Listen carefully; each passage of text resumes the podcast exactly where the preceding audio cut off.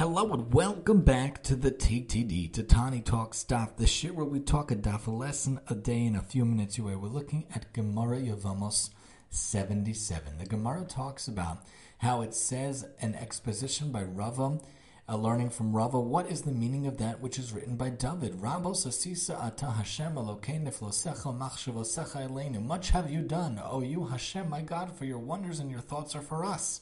For me is not stated but for us.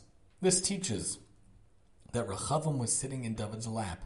David said to him, For me and for you were these two psukim stated, for me and for you.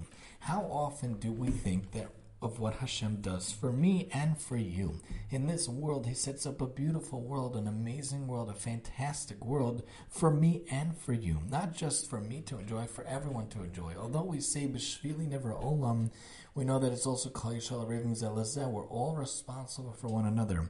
We all have to take care of one another. We all should benefit from the world and how we could take care of one another and how we understand that everything Hashem sets up in the nature that's directed by Him, and in the weather that's directed by Him, and every single thing in this world was done for me and for you. Understand it, appreciate it, and really take it to heart what Hashem does for us. We talked about this the other time also, but it always bears repeating that Hashem does so many good things for us in this life, and we take it for granted from the air we breathe, to the sights we see, to the sounds we hear, to the tastes we taste, to the touches we can touch in this world, and all the sensory systems and all aspects of our joints and our movement position.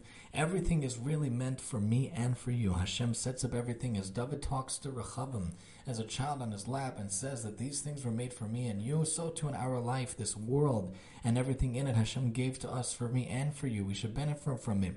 We should use it for good, for Torah, mitzvahs, and chesed to make the world better for me and for you in all of our days in many different ways. Join us next time as we talk Yevamos 78 here on the TTD.